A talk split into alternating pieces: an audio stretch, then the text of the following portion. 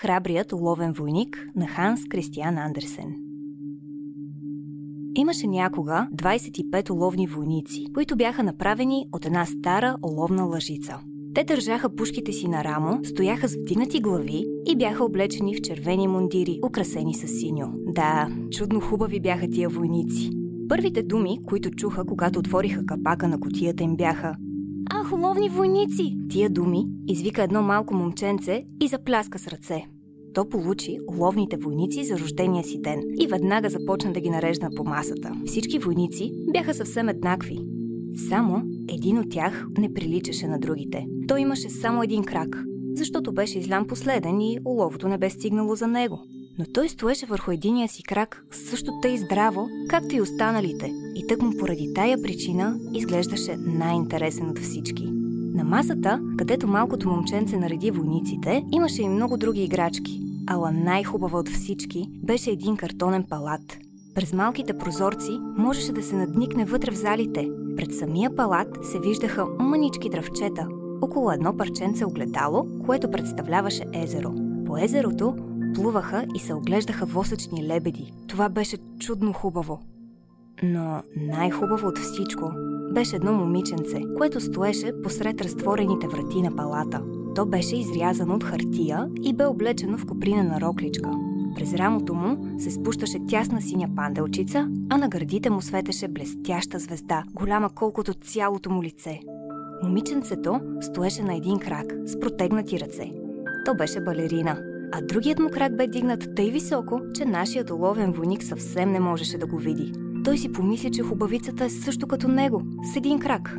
Ето жена за мен, каза си той. Само, че тя, както изглежда от благородно семейство, живее в палат, аз имам само една котия, в която сме натъпкани 25 души.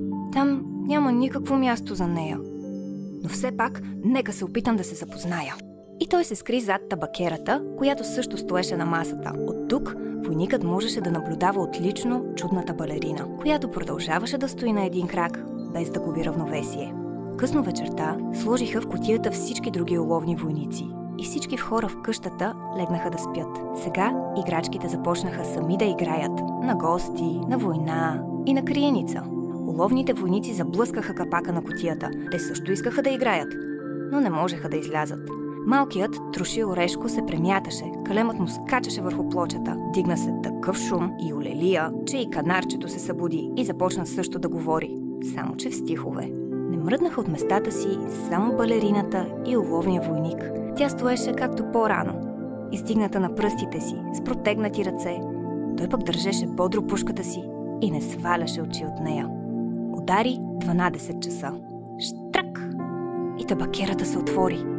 В нея имаше не тютюн, а едно малко таласъмче. Каква изненада! Ей, войниче! извика таласъмчето. Какво си ококорил очи? Уловният войник се престори, че не чува нищо. Чакай, аз ще ти дам да се разбереш, рече таласъмчето. На сутринта децата станаха и сложиха уловния войник на прозореца. Изведнъж, дали от таласъмчето или от вятъра, прозорецът се отвори и нашият войник полетя с главата надолу от третия етаж – след миг той стоеше върху уличната настилка, обърнат седничкия си крак нагоре. Главата и пушката му се бяха забили между камъните. Момченцето и прислужницата изтичаха веднага долу да го търсят, но въпреки всички усилия не можаха да го намерят. Те нас малко щяха да настъпят уловния войник и все пак не го забелязаха. Ако той им беше извикал «Тук съм» или нещо подобно, те разбира се веднага щяха да го намерят – но той сметна за неприлично да крещи на улицата. Нали носеше мундир? Закапаха дъждовни капки. Капка след капка, капка след капка, докато най-сетне плисна пороен дъжд. Когато времето се проясни отново, дойдоха две улични хлапета. Я, каза едното. Ловен войник. Дай да го пуснем да плува.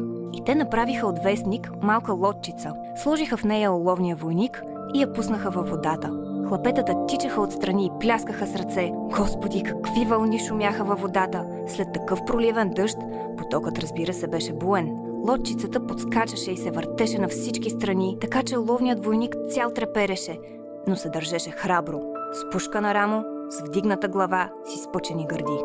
Лодката заплува под някакви дълги мостове, стана тъй тъмно, като че ловният войник попадна отново в котията си. Къде ли отивам? Помисли си той. Да, за всичкото е виновно само таласъмчето. Ах, защо не е с мене поне оная хубавица, то ако ще да стане и два пъти по-тъмно. В този миг от някъде изкочи един голям плъх. Имаш ли паспорт? Попита той. Дай си паспорта. Но ловният войник мълчеше и стискаше здраво пушката си. Лодката се носеше, а плахът тичаше след нея. Ух, как скърцаше той с зъби и как крещеше на трещиците и сламчиците във водата. Дръжте го! Дръжте го! Той не е платил, не си е показал паспорта! Но потокът носеше лодката все по-бързо и по-бързо и ловният войник вече виждаше светлина отпреде си, когато изведнъж се чу такъв страшен шум, който би смутил и най-големия храбрец. Представете си, на края на моста водата се изливаше в един голям канал. За уловния войник това беше същото и страшно, както за нас е страшно да се приближаваме с лодка към бездната на някой стръмен водопад. Да се върне назад беше невъзможно. Лодката с уловния войник се плъзна надолу. Войникът не мигна дори с око. Лодката се завъртя, Веднъж, два пъти, напълни се с вода и започна да потъва. Ловният войник се скри до гуша във водата и още по-дълбоко. Водата покри главата му. В този миг той си спомни за хубавицата. Да, той не ще я види вече. В ушите му звучеше бойната песен «Върви напред, войниче, не бой се от смъртта». Хартията се разкъса. Уловният войник падна на дъното и в същия миг една риба го глътна. Каква тъмнина! Тук беше още по-лошо, отколкото под моста. Но ловният войник се държеше храбро и здраво стискаше пушката си. Рибата се мяташе насам натам, правеше страшни скокове и изведнъж замря като ударена от мълния. Блесна светлина и някой извика. Оловният войник! Един рибар бе уловил рибата, беше я занесъл на пазара, сетне тя попадна в кухнята и прислужницата я разпра с един голям нож. Прислужницата хвана ловния войник с два пръста и го занесе в стаята, където всички се насъбраха да видят чудния пътешественик. Но ловният войник не се възгордя от това. Сложиха го на масата и колкото и чудно да изглежда, той се намери в същата стая, видя същите деца, същите играчки и великолепния дворец с хубавичката балерина. Тя стоеше, както и по-рано, на един крак, а другият беше издигнат високо във въздуха. Уловният войник се трогна и едва не зарони сълзи от олово, но се въздържа, защото той беше неприлично. Той гледаше хубавицата, а тя него, без да си кажат нито думица. Изведнъж едно от децата хвана уловния войник и без всякаква причина го хвърли право в печката. Навярно и за той беше виновната лъсъмчето. Уловният войник се окъпа в светлина. Стана му ужасно топло. От огъня ли или от любовта и той сам не знаеше. Боята му се смъкна съвсем, той цял побеля, от пътуване или от скръп, кой знае. Той гледаше балерината, а тя него. Той чувстваше, че се разтапя, но продължаваше да стои храбро, с пушка на рамо. Изведнъж вратата се отвори, вятърът грабна балерината и тя отлетя като силфида право в печката при оловния войник. Светна за миг и изчезна. А оловният войник се стопи и стана на топчица – на другия ден прислужницата намери в пепелта на печката едно малко оловно сърчице.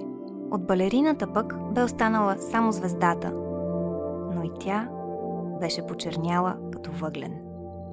Аз бях Кристина Константинова. Слушайте нашия подкаст всеки ден и не спирайте да фантазирате.